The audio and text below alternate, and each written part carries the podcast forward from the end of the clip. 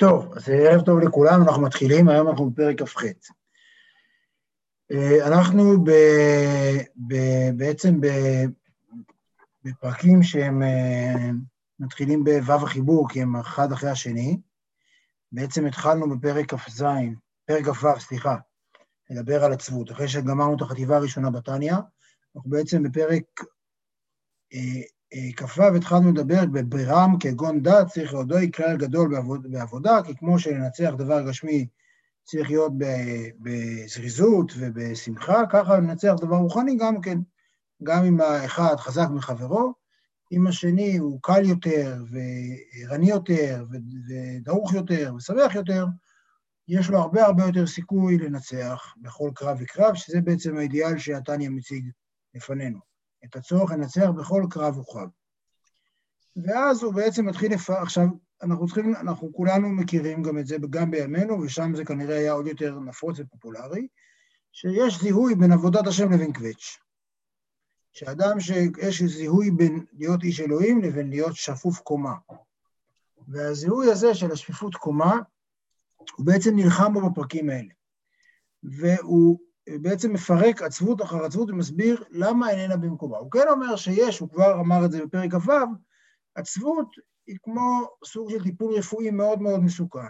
מותר להשתמש בזה באופן לא ספונטני, באופן ספציפי, באופן מנוהל, אחת לזמן מה, וגם את זה רק בתנאי שרואים שמיד אחרי זה מביא שמחה. כי אם זה לא מביא שמחה, אז זה כנראה סתם משהו שהוא עצת היצר שנועד להתבוסס עוד יותר. כי הסכנה הגדולה בעצבות, שזה מוריד לך את המוטיבציה. שזה פוגע, פוגע בתחושת המסוגלות שלך, שאתה מרגיש אחרי שאתה, שאתה עצוב, אתה מרגיש יותר ויותר כאילו אתה לא מסוגל. ובעצם ההצעה של בעדניה זה אה, לשים את זה בצד. למרות שנראה לנו שאיסורי מצפון למשל זו תופעה של קדושה, בעל הדניה מזהה אותה באופן מאוד מאוד מוחלט עם סטרה אחת. מצפון, וזה בפרק הראשון בעצם, בפרק כ"ו, הוא הסביר שמצפון, אדם שמתחיל להיות המצפון על מה שהוא עשה, לא, עשה טוב והכל, זה כמעט תמיד, מותר לפעמים אחת ל לערער, לעשות חשבון נפש זה דבר שמותר לעשות, אבל באופן מאוד מאוד מאוד מבוקר. אם זה אינסטינקטיבי, עולה לך סתם באמצע היום, אין שום סיכוי בעולם שזה משהו שמגיע מהקדושה. כי אנחנו כמו שיודעים שבעל התניא, הגישה הבסיסית שלו, שהטבע, זה בעצם הנפש הבהמית, הוא מושך למטה. בשונה מזה, הקדושה היא תמיד תוצאה של מאמץ.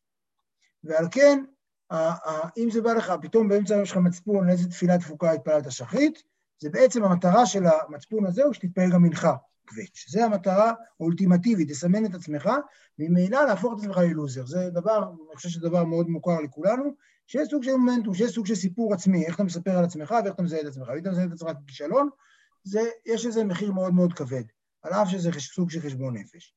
הוא, בעל התניא מפרק עוד שני סוגי עצבות, אחד זה כאמור, אמרתי, המצפון שבעל התניא אה, מבקר, אומר שרוב הסיכויים שהוא סטרא אחא, ועל כן עדיף אה, פשוט לא להשתמש בכלי הזה, והוא גם, משת... גם משתמש, בפרק כ"ו הוא מדבר על עצבות שקשורה לבעלי חיים ומזון, עצבות מצרות, שקורות צרות, וברוך השם, כמו שאנחנו רואים, לדאבוננו, העולם לא מפסיק להפתיע בצרות שהוא מביא אלינו, והוא אומר לנו את הדבר שעכשיו בטח עוד יותר נורא לשמוע, שצריך לברך על הטובה כשם שברך על הרע.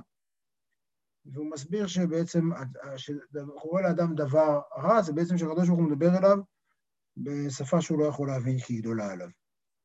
ועל כן הוא צריך לקבל את זה, לקבל, לקבל את זה באותו אופן ובאותה השלמה כמו שהוא מקבל דבר טוב. זה דבר מאוד קשה לומר, אבל זה כן דבר שבוא נאמר, בפאנצ'ר בדרך לעבודה, זה כן דבר שיכול לעזור. אני לא יודע אם הדברים יותר כבדים. אבל הגישה, אז הגישה הזאת היא גישה עקרונית, אני חושב שהדבר הכי משמעותי בהקשר הזה, הוא שהוא בעצם אומר, הוא מנטרל את רכיב האשמה. כלומר, הוא אומר, העובדה שקרה לך דבר רע לא אומר שאתה אדם רע.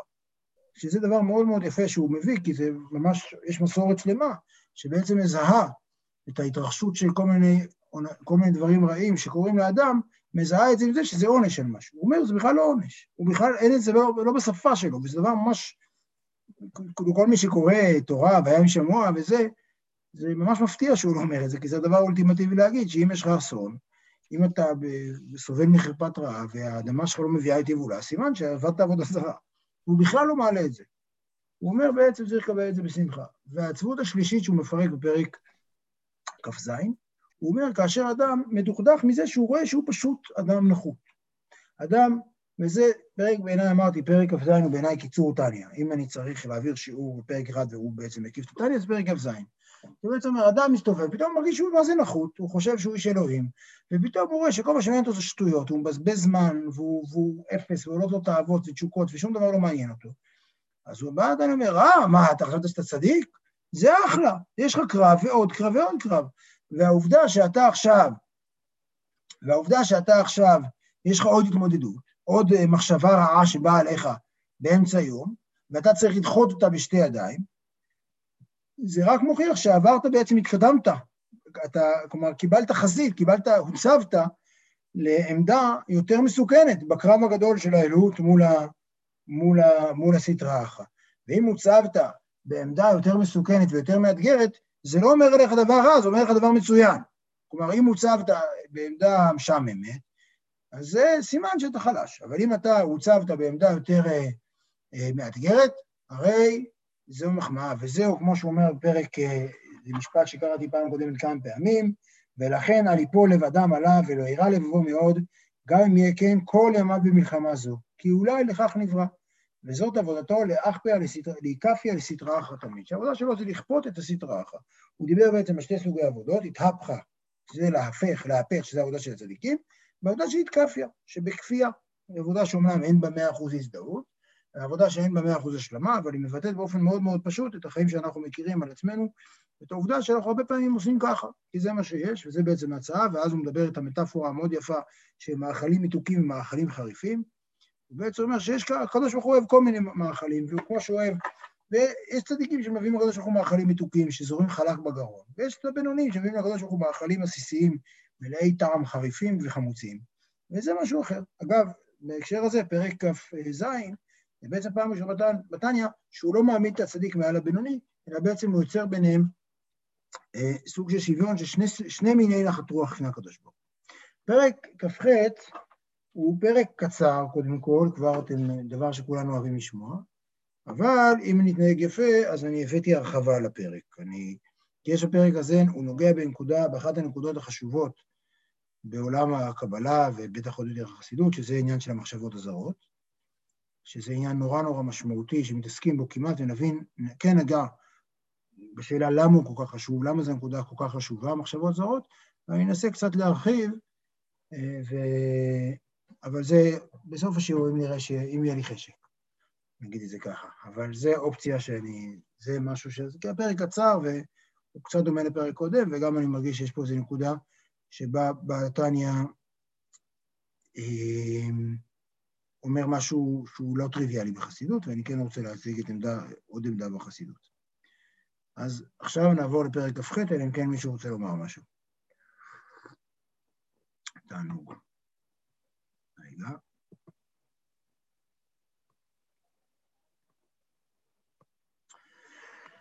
ואפילו, בסדר? אמרתי, פרקים שמתחילים בו"ו החיבור. ואפילו אם נופלים לו, אנחנו ממשיכים לשאול על מקרים שבהם העצבות פוגשת את האדם ומה הוא עושה. כלומר, דברים שקוראים לו לעצבות. ואפילו אם נופלים לו עוררי תאוות ושאר מחשבות זרות בשעת העבודה, בתורה או בתפילה בכוונה. כלומר, מה הסיטואציה? הסיטואציה היא שהאדם, שוב, הבינוני בטוח שהוא, האדם בטוח שהוא, מתקד... שהוא במדרגות גבוהות של. של עבודת השם. הוא מרגיש שהוא בתוך סיטואציה מאוד מאוד קדושה, הוא מרגיש שהוא כולו בתוך משהו לגמרי. ופתאום יש לו ריאות אהבות ושאר מחשבות זרות. הוא מגלה שהוא חתיכת בהמה קטנה, שרעב או צמא או בא לו לעשות איזה שטות, הוא מגלה את ההתגלות הזו. הוא מתגלה שהוא בכלל לא שייך, כלומר, הדבר הזה, המרכזי שהבינוני חווה, זה שהוא לא שייך לעולם של הקדושה. כלומר, עכשיו אנחנו שוב, אמרתי גם פעם קודמת, הדבר הכי משמעותי שהדני ינסה לעשות, לשכנע אותנו, שלא משנה לאן אתה שייך, שאין התקדמות ושייכות, אתה לא נהיה יותר ויותר שייך עד שאתה בפנים. כלומר, הסולם הזה, שנמצא בהרבה ספרי מוסר וגם קצת בספרי חסידות, הוא יורד מהפרק. בעצם השאלה היא לאן אתה שייך, כשזה דיברנו הרבה, ובעצם מה שהבינוני הוא כנראה, הוא שייך לשני עולמות, והוא כל הזמן אומר, זה שאתה עכשיו מוצא את עצמך בוגד, עכשיו אנחנו, יכול להיות שאנחנו כדתיים שחוקים, והתפילה שלנו מחוררת לחלוטין, אין לנו, כלומר, אנחנו, מחשבות, כמו שמישהו אומר, המחשבות זרות זה המחשבה, ש... הכוונה בתפילה, ואם אתה מתכוון בתפילה, זו מחשבה זרה. מחשבה רגילה היא לחשוב על כל השאר. אז, אה, אה, אז אנחנו לא, זה לא כואב לנו, אבל תנסו רגע לדמיין את האדם שבא אתה אני מדבר עליו, אפילו לחפש את זה אצלכם, שבעצם בן אדם מרגיש שהוא שייך למשהו, ופתאום הוא מרגיש בוגד לגמרי. אני שנייה אעשות, אעשה מטפ... משל מאוד קשוח ומכוער, שבן אדם נמצא עם מישהי וחושב על מישהי אחרת. זה כאילו העוצמה של החוויה שהוא מתאר כאן. אתה עם מישהי והכל, ופתאום אתה שם שאתה חושב על מישהי אחרת. מה, זה, הדבר הזה הוא מפיל, רגע, אני לא אוהב אותה? אני אוהב את ההיא בעצם? אני לא נאמן לה, אני נאמן לה, מה, מה קורה איתי? מי אני? ומה שהוא אומר כאן, אתה נאמן לשניהם. אתה אוהב אותה, אתה יכול לאהוב שני דברים בבת אחת, ואתה עכשיו בוא נראה מה עושים עם זה. ואפילו אם נופלים לו יורי תאוות ושאר מחשבות זרות בשעת העבודה, בתורה או בתפילה, כי בן אדם נמצא בתוך הקדושה, בכוונה, אל ישית לב אליהן, אלא יסיח דעתו מהן כרגע. כלומר, תעיף את זה. עכשיו, מה האופציה הראשונה? תכף נראה מה האופציה השנייה, אבל האופציה הראשונה זה נורא להתבאס. קודם כל, אל תתבאס, תעיף את זה, זה לא הזמן להתעסק בזה. זה לא הזמן לחשבון נפש, לשאול איך חזרה בי המחשבה הזאת. אלא, תסיח, דעתו מהם. ואת המשפט הבא, זה משפט ש... וגם, זה דבר שני, כלומר, אל תתבאס, תסיח דעתך, וגם, אל יהי שוטה לעסוק בהעלאת המידות של המחשבה הזרה נקנודה. כי לא נאמרו דברים ההם אלה לצדיקים, שאין נופלים למחשבות זרות שלהם, כי אם של אחרים. עכשיו, הדבר הזה, אמרתי, זה הנספחים בשיעור, זה, הפסקה הזאתי, נאמרו הדברים ההם, אני אחפש, אני אציג לכם לפחות ארבעה דברים ההם שנאמרו, אגב, גם אצל בעל התהליך יש מקורות אחרים, אבל בעצם יש אה, אה, אתוס שלום, אתוס שלם בחסידות, שבעצם אומר שכל מחשבה זרה זה בעצם דרך שהקדוש ברוך הוא מדבר אליך. ואז אם אה, כאילו אתה בעצם, אתה, דוגמה פשוטה שאפשר להראות את זה אחרי זה, כאשר בן אדם באמצע התפילה חושב על אוכל, אז יש לו תשוקה, אומר, אומרים, אה, לא יודע מה, אומר אה, המגיד ממזריץ', בעצם התעוררה בך תאווה לקדוש ברוך הוא. מה לעשות שהיא התגלתה בגלידה. התפקיד שלך זה לא להסיח דעתך מהגלידה הזאת, להפך, קיבלת פה איזה חבל, קיבלת פה איזה התגלות. בוא תנסה לחשוף את הגלידה הזאת, יש מקום שהבעל שם טוב אפילו אומר, תבדוק בראשי תיבות או בסוף, אם אתה הופך את הסדר של המילה, יכול להיות שאלוהים נמצא שם.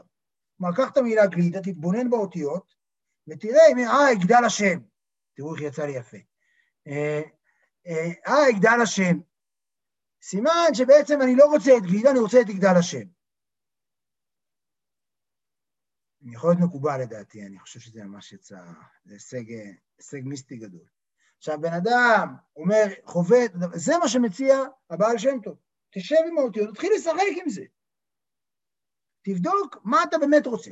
ומה פתאום שאתה רוצה גלידה, אתה רוצה את אלוהים. זה העלאת המידות של מחשבה זרה כלולה, זה זה. עכשיו, אני אביא, אם נרצה אחרי זה נעיף מבט בתורה הזאת, כי זה באמת משהו אחר לגמרי. אבל, אומר האדמו"ר הזקן, לא נאמרו דברים ההם, אלא לצדיקים. שאין נופלים למחשבות זרות שלהם, כי אם של אחרים. כלומר, הוא אומר, זה לא מחשבה זרה אצלך, אתה מופעל מזה. מי יכול לעשות את הניתוח במילה גלידה ולהפוך אותה לגדל השם? מי שהגלידה לא מעוררת בו שום דבר. אם אתה כולך, אבל מי שנופל הוא מי שלא, מבחינת הרע שבליבו בחלל השמאלי, איך יעלהו למעלה והוא עצמו מקושר למטה? איך, אתה לא יכול להעלות את זה, כי אתה לגמרי לפות בזה. אתה לא יכול לעבור את מחסום הגלידה. אתה תקוע בגלידה, זה שלך לגמרי. מחשבות זרות, כאשר פתאום, עכשיו, צדיק מקבל, מתי צדיק, למה לצדיק עולות מחשבות זרות שהן באמת זרות לו, הגלידה?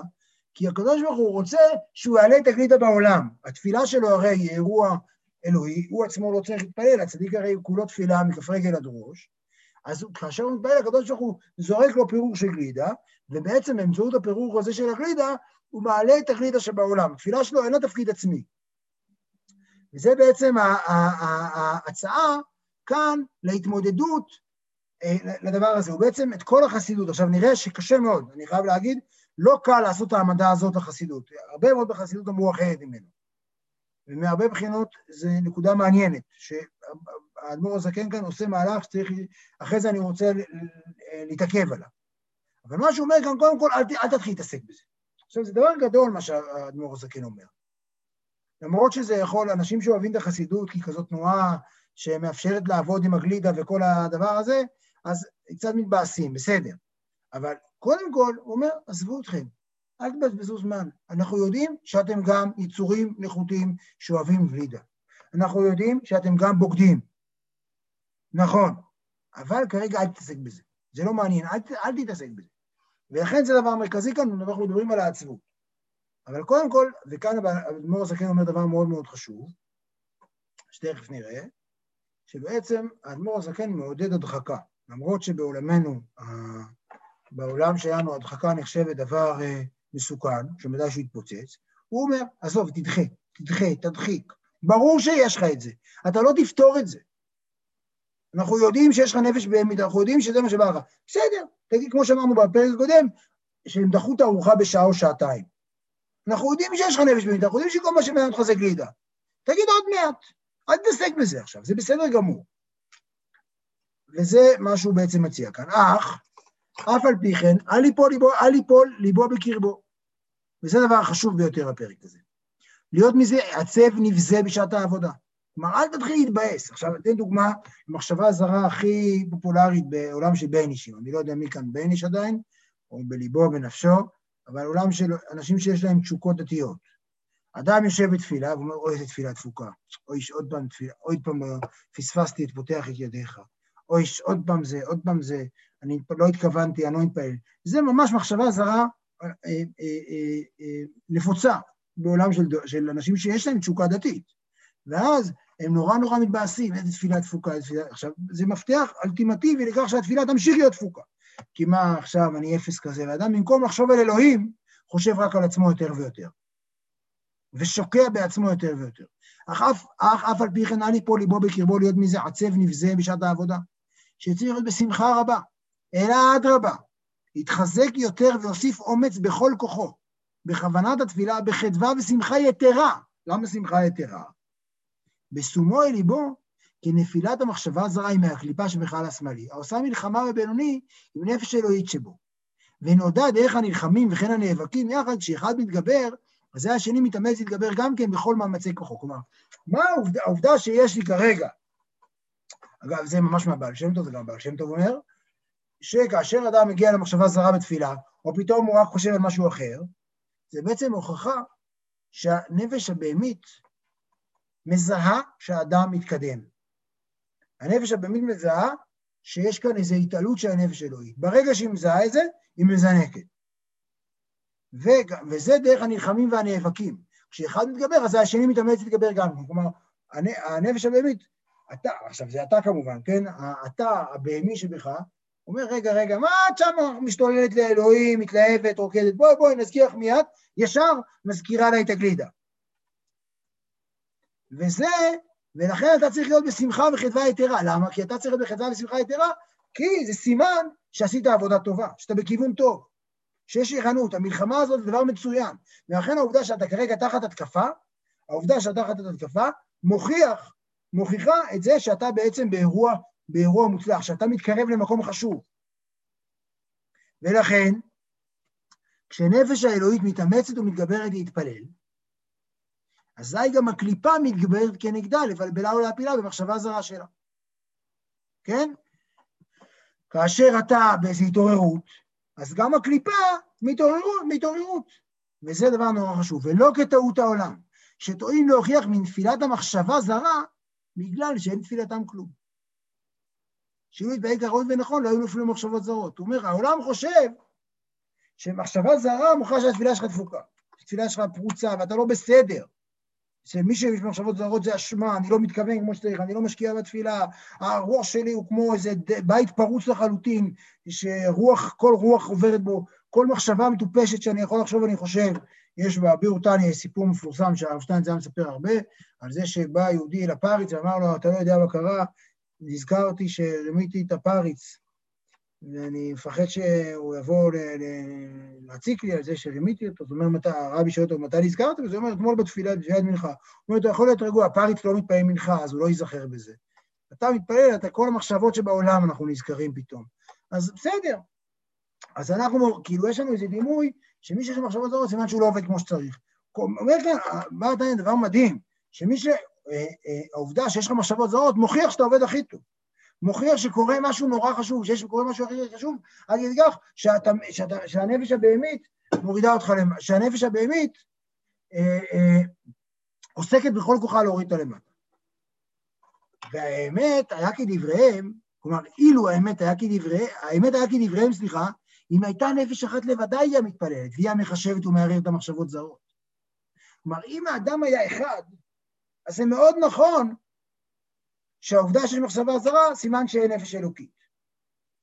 אבל באמת לאמיתו, הן שתי נפשות הנלחמות זו עם זו במוחו של אדם, של אדם. כל אחת חפצה ורצונה למשול בו להיות המוח ממולא ממנה לבדה. כלומר, הוא אומר כאן דבר נורא חשוב. העובדה שבן אדם יש לו מחשבה זרה, העובדה שאדם יש לו פתאום איזו התעוררות אחרת לגמרי, היא לא רק שהיא לא אומרת שהוא גרוע, היא אומרת שהוא מצוין. היא אומרת שהוא עושה מעשה גדול. עכשיו אני רוצה להגיד, לעשות מזה רגע משהו יישומי, קצת פופוליסטי, תסלחו לי, אבל כאשר מפרסמים על איזו אישיות גדולה שהוא עשה מעשים נוראים ואיומים, אנחנו ישר חושבים איך המעשים הנוראים והאיומים שלו לא שווים כלום. בעל התניא, אם אני מיישם את בעל התניא, ואני מקבל את ה... שאפשר להסתייג מזה מאוד, אבל אם אדם אה, עשה באמת מעשים טובים, ואחרי זה עשה באמת מעשים רעים, זה לא אומר שום דבר. זה לא אומר שהמעשים הטובים שלו פחות טובים. זה גם, אגב, זה גם לא אומר עליי. אם אני עשיתי היום מעשה טוב גדול, אחרי זה אני עושה מעשים, אני אחרי זה כל היום דרייק, זה לא אומר שום דבר. זה לא פוגע כהוא זה בטוב, ש... בקדושה שיש פה. וזה דבר נורא נורא חשוב, כי זה אומר שיש לך יכולת השתנות מלאה, והכל אמיתי באותה מידה. וזה דבר שבעיניי אנשים ממש צמאים לשמוע אותו ולהבין אותו. כי אנשים כל הזמן לא מדבר... במסקנות. אבל הוא לא מדבר פה על מעשים, הוא מדבר על מחשבות. נכון, אמרתי שאני עושה פה אה, פרפרזה. אבל הוא אומר, גם, הוא אומר את זה גם על מעשים. הוא אמר את זה פעם קודמת. אם אתה, יש לך בפרק, שני פרקים קוד אחורה, הוא אומר, אם אדם יש לו כאב על דאגת עוונות, שלא ידאג.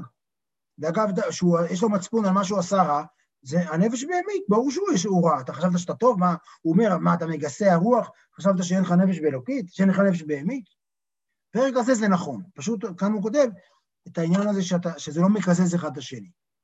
אבל באמת לאמיתו, הן שתי הנפשות הנלחמות זו עם זו במוחו של אדם, כל אחת חפצה ורצונה למשול בו, להיות המוח ממולא ממנה לבדה. וכל הרהורי תורה ויראת שמיים מנפש האלוהית, וכל מילי דעלמא מנפש הבהמית, רק שאלוהית מלובשת בה. כלומר, הוא אומר כאן שבעצם יש לך את שני הדברים, וכל אחד יש לו מקור אחר לגמרי, וכל אחד אמיתי לגמרי. והסיטואציה הזאת שבן אדם עומד בתפילה, או ברגע קדוש של תורה, ופתאום הוא מתחיל לחשוב על גלידה, או על שטויות אחרות, או סתם בא לו ל... לא יודע מה לעשות, אז הוא כמשל אדם המתפעל בכוונה, ועומד לנגדו עובד גילולים רשע, הוא מסיח ומדבר עמו כדי לבלבלו. שזאת עצתו. עכשיו, זה נורא חשוב, כי בעצם הוא נותן לנו כאן במטאפורה הזאת, שבעצם בן אדם עומד, מתפעל בכוונה, ויש לידו איזה מישהו שמשגע אותו, הוא מוריד לגמרי את רכיב האשמה. אתה לא אשם בזה שיש לך מחשבות זרות בכלל, אתה לא אשם בזה שיש לך משהו שמושך, שיש לך משקולת שכל הזמן מושכת אותך למטה. זה משהו חיצוני, זה... מה אתה, אתה אשם בזה שהקדוש ברוך הוא הלביש לך על הגב עובד גילולים? שיש עליך, שאתה הלחם של מלאך וגוי? אז הגוי זה נודניק, ברור שהוא נודניק, זה התפקיד שלו. והוא כמשל עדיין פעל בכוונה, ועומד לנגדו עובד גילולים רשע ומסיח ומדבר עמו כדי לבלבלו. שזאת עצתו, בוודאי, שלא להשיב לו מטוב עד רע. ולעשות עצמו כחירש לא ישמע. כן, אנחנו כאן בגלותים, כן, אנחנו לא יהודים ציונים שרוצים, ש, שנותנים מכה ניצחת, אנחנו פשוט אה, אה, עושים כחירש לא ישמע, מבליגים, ונותנים לזה לעבור. ולקיים מה שכתוב, אל תען כסיל כאיוולתו, פן תשווה לו גם אתה. כן, אתה תהפוך להיות כמוהו. אם תתחיל להתעסק במחשבות זרות, כמו שהוא אמר קודם. כך על ישיב מאומה, תראו איזה פרק קצר. כך אל ישיב מאומה ושום טענה ומענה, שום טענה ומענה נגד המחשבה הזרה. אל תתעסק בזה, זה הכל בסדר. מה שאתה צריך לעשות זה פשוט להתעלם, כי המתאבק כמנוול מתנבל. גם כן. כן? כמו אדם שתקוע בבוץ, לא יכול להוציא את עצמו, אם הוא ינסה להתחיל, זה, זה לא יעבוד לו, הוא ייכנס יותר ויותר, הוא צריך רגע משהו בחוץ, הוא לא יתעסק בזה. רק יעשה עצמו כלא יודע ולא שומע הערעורים שנפלו לו, ויסירה מדעתו. כלומר, אתה לא צריך לייסר את עצמך על העובדה שיש לך את המחשבות הללו. אתה לא צריך לייסר את עצמך על זה שיש לך את הערעורים האלה. להפך, ויוסיף אומץ בכוח כוונתו. עכשיו אומר כאן דבר נורא יפה, שעוד שנייה אני נותן לכם הקדמה, ואם יקשה לו, אני נותן בונה מתח. כלומר, אז קודם כל הוא אומר, תעיף את זה. והעובדה שזה מגיע לך זה מחמאה טובה וזה בסדר גמור, וזה אומר שיש לך שני נפשות, שזה הדבר הכי הגיוני בעולם, והשתי נפשות האלו אין לך שום אשמה. בעל התניא, כמו שהבטחתי בתחילת הספר, לא יודע אם אתם זוכרים, פעם שהיינו צעירים, אה, אז בעל התניא מנקה מהעולם, הסיפור של אשמה זה אחד הדברים שהוא נלחם בו, אין רגשות אשם אצלו. זה דבר נורא נורא יפה וחשוב בעיניי. ואם יקשה לו להסירה מדעתו, מפני שטורדים דעתו מאוד בחזקה, כן? שגע לו את המוח, הוא באמת, זה, הגוי הזה אוכל לו את הראש. אזי ישפיל נפשו להשם ויתחנן לו יתברך במחשבתו לרחם עליו. ורחמיו ומרובים כרחמיו על בנים הנמשכים ממוחו. כלומר, אתה לא לבד. שאלו פעם את הרב ארוש, איך אתה יכול לעבוד את השם, זה, זה קשה. הוא אומר, קשה, אתה עובד לבד, תעבוד את השם עם אלוהים. תעבוד את הקדוש ברוך הוא יחד איתו. כלומר, תהיה, הוא אומר, זה שאתה הוצבת במוצב הקשה הזה, לא אומר שאתה לא יכול לבקש מהקדוש ברוך הוא עזרה. הוא איתך שם. תבקש עזרה על זה. די, לא יכול יותר. אז התחנן השם לא יתברך במחשבתו ורחם לה ברחמיו, ראויים כרחם אבל בנים, הנמשכים ממוחו, כן, דיברנו בפרק אה, א' או ב', אם אתם זוכרים, שבעצם האב, הבנים הם נמשכים ממוח האב, כמו הנפש האלוקית שלנו, וככה ירחם השם על נפשו, הנמשכת מאיתו יתברך. כן, אני, יש לי נפש, היא חלק ממך, תעזור לי שהיא תמשיך לעבוד. להצילה עם הזדונים. ולמענו יעשה כי חלק השם ממש עמו. כלומר, הקדוש ברוך הוא ממש איתך בקרב הזה. הקרב הזה הוא לא קרב שלך. כמו שאמרתי פעם קודמת, אתה, אתה הוצבת באיזה מוצב, המוצב הזה קוראים לו אתה, אני הוצבתי במוצב שקוראים לו דוד, ובמוצב הזה אני צריך לשמור עליו, ואני לא לבד, אני שליח של אלוהים, אני יש לי שליח של אלוהים, ואני הוצבתי שם, וזה שקשה זה סימן שהוצבתי במוצב טוב, במוצב חודר, חודר מוצב תובעני. זה בעצם ההצעה, שלו. הוא אומר, קודם כל תדחה. אחרי שאתה דוחה את זה, אחרי שאתה דוחה את זה ואומר, אני לא מתעסק בזה, אתה יכול גם לשמוח. אתה לא מצליח, וזה ממש, אתה מפיל אותך, תבקש מעזרה מאלוהים, אתה לא לבד. זה בעצם ההצעה של הפרק הזה. אה, בעצם, כמו שאמרתי, הסיפור המרכזי שהוא מתעסק איתו בפרק, זה בעצם להגיד לו להתבאס מזה. ופה זה, אני חושב שזה פרק נורא חשוב בהקשר הזה, שהוא בעצם מראה שאתה לא צריך בכלל להיות עצוב ממה שקרה לך. אתה לא צריך להיות עצוב בכלל מהעובדה שאתה חווה נפילות. אתה לא, חשוב, לא צריך להיות עצוב בכלל מזה ש... אה, לא יודע מה, אם מישהו בדיאטה, הוא לא צריך להיות עצוב מזה שהוא נפל בדיאטה. זה טוב, סימן שיש פה נפש בהמית שמתגברת כנגדה, וזה סימן שאתה, שאתה עובד נכון. אתה התעלמת מהמתגברת כנגדה, שזה מוטיב, אה, זה מוטיב חשוב. תסביר. לא, זה, אתה אמרת שברגע שיש מחשבות רעות, אז המחשבות הטובות, הם, זה מעורר את המחשבות הטובות להתנגד להן. אתה נמצא בתוך מאבק. לא, הוא אומר הפוך אבל, כן? הוא אומר שהעובדה שההופעה של המחשבות הזרות, ההופעה של המחשבות הזרות זה בעצם גילוי של העובדה שהמחשבות, שהתקדמת מאוד קדימה, ולכן המחשבות הזרות מנסות להוריד. הן מתגברות כנגדה. הנפש האלוהית, בהמית מתגברת כנגד הנפש האלוהית. בסדר? לא, בסדר, צריך לקרוא את זה שוב, נו. אוקיי. עכשיו אני רוצה רגע, מה שיש לנו עכשיו תשע וחצי, אז זה, זה, אני אשחרר אתכם אחרי חצי שעה, זה לא, לא כבוד התורה. אז אני רוצה רגע, כן, בכל זאת, להציע לכם לראות משהו בדבר הזה, רק שנייה. הכנתי פה מצגת מאוד יפה, כמו שאתם רואים בטח. רואים את המצגת? כן. מאוד יפה, נכון מצגת יפה? נהדר. אני רוצה להראות משהו אחר, אני חושב שהוא יש לו חשיבות, והוא גישה אחרת בחסידות. אז אני רוצה קודם כל לראות משהו ב... ממש כזה, נעשה ריפוף כזה, אני לא, זה, אנחנו, זה שיעור טניה, אבל כן, צריך לראות האם, האם באמת האדמו"ר הזקן נאמן, כלומר, הוא אומר בעצם שזה רק בצדיקים. אז אני רוצה רגע להראות ככה, לעשות סיבוב טעימות בחסידות ולראות את זה. אגב, אני אה, את כל המקורות האלה בעצם הביאור טניה מביא, מביא, ואני, הוא עושה את זה, לדעתי לא סתם הוא הביא את זה, כלומר הוא יכל לא להתעלם מזה. איזה הוא גיבור הכובש, זה מהבעל שם טוב, מכתר שם טוב. איזה הוא גיבור הכובש את יצרו? קשה, דאבה ללממר, מי הוא הגיבור? מי הוא גיבור? יש לומר, כמו בעסקי עולם, השומר בחדר לשמור סחורה ושומע גנב חותר, יש צועק ועל ידי זה בורח הגנב. כן? אתה שומר, עכשיו זה, זה דימוי אחר, כלומר, משתי, משתי נפשות, אלא יש פה בן אדם שהוא שומר החדר, אתה שומר, הנפש האלוקית אתה שומר עליה. ואז אתה שומע גנב, כלומר הנפש, הנפש הבהמית הזאת זה סוג של, המחשבות זורות זה סוג של גנב. שומע גנב חודר, יש, יש כמה אפשרויות של התמודדות, יש צועק, ועל ידי זה בורח הגנב, כן, צורח, צורח, גנב, גנב, ובורח הגנב. ויש מכין, מכין של שלאות, כן, יש אחד שהוא יותר זה, הוא לא רק רוצה להבריח את הגנב, הוא מכין שרשראות, כשבא הגנב לחדר, הוא אוסרו בחבלי ברזל. כן, יש שני סוגים, יש כאלה שצועקים ומעיפים את הגנב. יש כאלה שתופסים אותם בחבלי ברזל, כלומר, מה הם עושים? בזה שתופסים, א', הם מרוויחים, הגנב הופך להיות שלהם, כפוף אליהם, וב', הגנב הזה לא יגנוב אחרים, כן? כשבא הגנב לבדם, וכן בצדיקים. עכשיו, צדיקים אצל הבעל שם טוב זה לא כמו אצל ה... זה לא הגדרה כמו אצל, אצל האדמו"ר הזקן, לכן אפשר פה, לא חייבים לדייק בזה, וכן בצדיקים. יש אינו מניח לקרב אצלו שום ערעור, וכדרב אברהם חסידה. כן, יש כזה שמעיף את זה. זה בעצם ההצעה של, מה שאנחנו רואים, זה בעצם ההצעה של האדמו"ר הזקן. זה מה שראינו בתניא. ויש לוקח החמדה או האהבה ויראה רעה לעבודת השם, לאהבה וליראה אותו, זה מה שאמרתי, את ההיפוך של הגלידה. וזה שכתוב, איזה הוא גיבור? איזה הוא גיבור? יותר הכובש את יצרו ומידותיו וחמדתו. כלומר, מה, השאלה כאן הוא לא מי זה גיבור, אלא מי יותר גיבור. היותר גיבור זה שמצליח ללכוד את הגנב ושלשלאות, ולהשתמש, לכבוש את יצרו, את מידותיו וחמדתו לעבודת השם יתברך.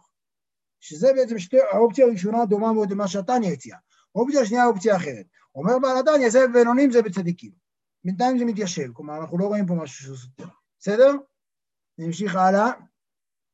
טוב, אני לא... אני רק אקרא את, הש, את הקטן. אז זה, כל הארוך הזה, זה בעצם מה שאמרנו קודם, שאדם ש, שמקבל מחשבות זרות צריך לשמוח, זה ממש התניא. כל זה. אומר צריך לשמוח, כי העובדה שאתה, יש לך מחשבות זרות, סימן שהגעת לפתח מאוד חשוב למלך. ולכן השומרים לא נותנים לך לעבור. זה משל השומרים של הבעל שם טוב, כאן נכנס, אבל אני אקרא את ק"ו, הוא קצר, כי באמת זה לא בחומר של הבגרות, אז אני לא רוצה לתת לכם יותר מדי. מה, מה המקור הזה? מאיפה זה? זה מבעל שם טוב על התורה, מפרשת נוח, כאילו, מתואר תעשי לתורה. מבעל שם טוב, אם פה לאדם מחשבה זרה, יחשוב שהכל בא מאותיות והם קדושים, רק שנצרפו במחשבתו לשטות. על כן, אם יכול להפוך אותיות הללו לדברים קדושים, היה טוב מאוד. או על ידי היפוך התיבות התיבות של, או על ידי היפוך התיבות של מחשבה זרה, או בהפסק התיבות לשתיים, ואין מראשי תיבות של מחשבה זרה, ודווקא שלא יופסק מהדבקות. כלומר, אתה עדיין בדבקות, מה אתה עושה עם ה... כמו שאמרנו, אתה לוקח את המילה גלידה, אומר, לא יכול להיות שאני רוצה גלידה, בואו נשחק, כנראה התבלבלו לי, אותיות הגיעו לי איכשהו, בטעות הגיעה לי גלידה, אבל בעצם זה גדל השם. בסדר? אפשר כל מיני, גל, אפשר לעשות כל מיני משחקים. כלומר, אבל זו הצעה שלו, זו הצעה מעניינת. מה זה? גרד. טוב. כמה זמן, כמה זמן, כמה זמן לקח לך לתכנן את המעבר הזה מגלידה ליגדל השם? 20 שניות, זה קרה פה, אמרתי לכם. אה, באמת? כן, נו, אני מקובל אלוהים. לא, הכין מראש, הכין מראש. טוב, עכשיו כאן אנחנו במגיד עם עזריץ', אנחנו נראה עוד שני דברים, מבטיח לא הרבה. מגיד עם עזריץ' הוא, הוא אומר אחרת. אני אקרא גם, בואו נקרא את החלק השני, נקרא את ההתחלה של הראשון. כשיש למלך בן במקום מטונף, הוא הולך לאותו מקום מחמת אהבת הבן כדי לקח אותו משם. כן, אם הבן שלך, לא יודע מה, בחתולות, מתמכר לסמים, הבן מלך ילך לשם לקחת אותו, למרות שזה מקום מסריח. כך לפעמים נולד מחשבה באדם, מחמת שהעולמות יורדים מלמעלה. ובאים לאדם גם כן אותה מחשבה. בלה בלה בלה בלה בלה, ותמיד יראה במחשבתו איזה מידה נולד בו. אם מאהבה או מהירה או מתפארת, ויעלה אותה המחשבה למעלה. וכן באכילה ושתייה. כשנולד בו אהבה, אז לוקח התענוג שהיה מאכילה ושתייה זו, מעלה אותו התענוג לב- לבורא יתברך. וכן כשנולד בו התפארות, יעלה אותו התפארות שיש בו אותו דבר. שמכוח זה נולד אותו התפארות וידבק אותו לבורא יתברך. כלומר, כל תשוקה בעולם, כל תאווה בעולם, היא תמיד אה, אה, ביטוי למשהו שאתה רוצה מאלוהים. אבל זה יתגלגל בדרכים אחרות, מכל מיני סיבות. הוא כותב כאן, בגלל שבירת הכלים, לא משנה. שבכל דבר נמצא התפשטות הבורא יתברך. שבכל דבר נמצא התפשטות הבורא יתברך, שמלוא כל הארץ כבודו, ויעלה אותו הפנימיות שיש באותו דבר, כל אחד לפי מידתו משבעת ימי הבניין, וידבק הפנימיות של אותו דבר בבורא יתברך. כלומר, זה אומר, עולה לך כל דבר, זה ביטוי של הבורא יתברך, וכאן זה ממש, זה, ה, זה, מה ש, זה ביטוי של מה שאומר האדמו"ר הזקן, זה הדבר הזה שאומר פה, לקחת את התאווה, לקחת את המחשבה הרעה, ולהפוך אותה, לגלות בה את, את הקשר לאלוהים. עוד איך אחד, אתה עושה את זה, איך אתה עושה את זה עם החוב לפריץ? חוב, מי הפריץ? מי זה הפריץ? אם לא הקדוש ברוך הוא, אני יודע. אה, או-אה. לא, דוד, הבעיה זה לא תמיד מתאפשר, זה קשה. אגב, אני מזכיר לכולנו שלמדנו טניה, שאמר שכל הדברים האלה זה רק לצדיקים, אתם זוכרים? כן, אני לא, אנחנו לא, לא אומרים את זה על כל אה, זה. לכן הוא אומר, הוא- מה שבעדיין אומר, הוא אומר, תעזוב אותך מהשטויות האלה, תעיף את זה. אבל אני חושב שיש בו עיקרון נורא חשוב בחסידות, שהוא בעצם אומר, אתה עובד לקדוש ברוך הוא עם הכל, עם כל מה שיש לך. כל תשוקה שיש לך היא בעצם אליו. זה עיקרון מאוד מאוד חשוב בחסידות, שגם בתניא, אגב, בהמשך, בפרקים זה, הוא ידבר על זה מאוד, אבל לא באופן של מחשבה באמצע התפילה. אחרון חביב. על כן נראה, כן, זה אחרון חביב. טוב, זה ממאור עיניים. מאור עיניים זה רב נחום מצ'רנוביל. דור אחד אחרי האדמו"ר הזקן, אם אני זוכר נכון. אני עשיתי את זה לפי הסדר של הפזם. עוד פעם, איזה ספר? מאור עיניים. מאור עיניים. רב נחום מצ'רנוביל.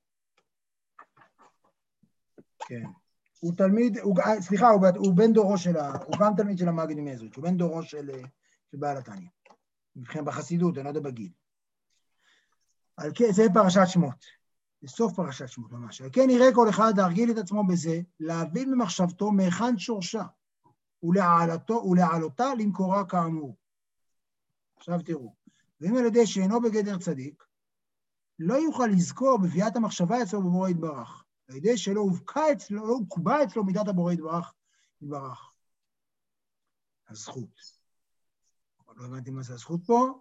כלומר, הוא אומר, זה מאוד אגב מהדהד את ה... אנחנו בינתיים, צריך להגיד שבעל התניא, שאני קורא את זה יחד איתכם יותר לעומק, אז אפשר לראות שהכל כאן כן מסתדר. הוא אומר, אתה צריך לעשות את זה, אבל תוודא שקודם כל אתה מונח טוב אצל הבורא, במידת הבורא יתברך. אגב, הוא לא מבקש ממך להיות צדיק במובן הזה שאתה במחשבה זרה של מישהו אחר. זה כן, אגב, גם אצל, ה, אצל המגיד ממזריץ', אם אני מסתכל רגע אחורה, זה תאווה שלך. אם זה תאווה של מישהו אחר, זה לא יעזור לך. כי בעצם אנחנו רוצים את התשוקה, התשוקה הזאת נורא חשובה. אצל, אצל האדמו"ר הזקן, אצל בתניא, זה רק אם התשוקה הזאת לא נוגעת בך. כאן אומר זה נוגע. אז כאן אומר, אתה, יכול, אתה צריך לעסוק במחשבה ולעלות בשורשה, למקורה, אבל זה רק בתנאי שאתה, הוקבע אצלך מידת הבורא יתברך. מכל מקום יעסוק בתורתו יתברך בעת ההוא, ויתחיל לדבק עם הבחינה שנתעוררה אצלו בעת ההוא, בהטוב, ויתקנה על ידי זה. והבן, כמו שאמר דוד המלך עליו השלום, ושיוויתי השם יהי תמיד, רצה לומר כי שיוויתי מלשון שווה, כי אצלו היה שווה, בין שהיה מדרגות, בין שהיה אה, מדרגות השם, בין שהיה מבחינת נגדיות. בהכל היה עובד השם יתברך בשווה. שדיבק את עצמו על ידי זה יותר בהשם יתברך, הוא ברא את הרע ונעשה הכל טוב. מה זה אני לא יודע, ראשי תיבות האלה. אבל כאילו הרעיון, זה רעיון חסידי מאוד מוכר, שלומדים חסידות, כאילו אנשים מבחוץ, זה הרעיון ששיווית השם יתמיד שאתה עובד הכל. הוא אומר, אתה יכול לעבוד עם הכל בתנאי שאתה מונח מאוד מאוד בפנים, שאתה לא, שאתה לא תהפוך ובטעות תעבוד תגלידה ותשתמש באלוהים. זה בעצם מה שהוא אומר, אבל זה בעצם איזו סקירה, כאילו מאחר ונגענו כאן בנושא שהוא נורא נורא חשוב בתורת החסידות, כן רציתי להראות את ה... להשתמש בעובדה שיש פה פרק קצר, ושיחסית עסקנו בו בפעמים קודמות, רציתי בעצם להציג את האופציה הקצת שונה ממה שהאדמו"ר הזקן מציג, לא שונה לגמרי, אבל הבעל שם, הבעל האדמו"ר הזקן, כאשר הוא אומר, וגם על יהי שוטה לעסוק בהעלאת המידות של מחשבה זרה, אנחנו רואים שהשטות הזאת יש לה מקורות אה, די רציניים ומבוססים. עד כאן. מישהו רוצה להגיד משהו? יפה, לחיים, בשורות טובות לנו ולכל עם ישראל. תודה לכולם. תודה רבה. באמת, תודה רבה. תודה, דוד. שלום שולי, להתראות מוישה. לילה טוב.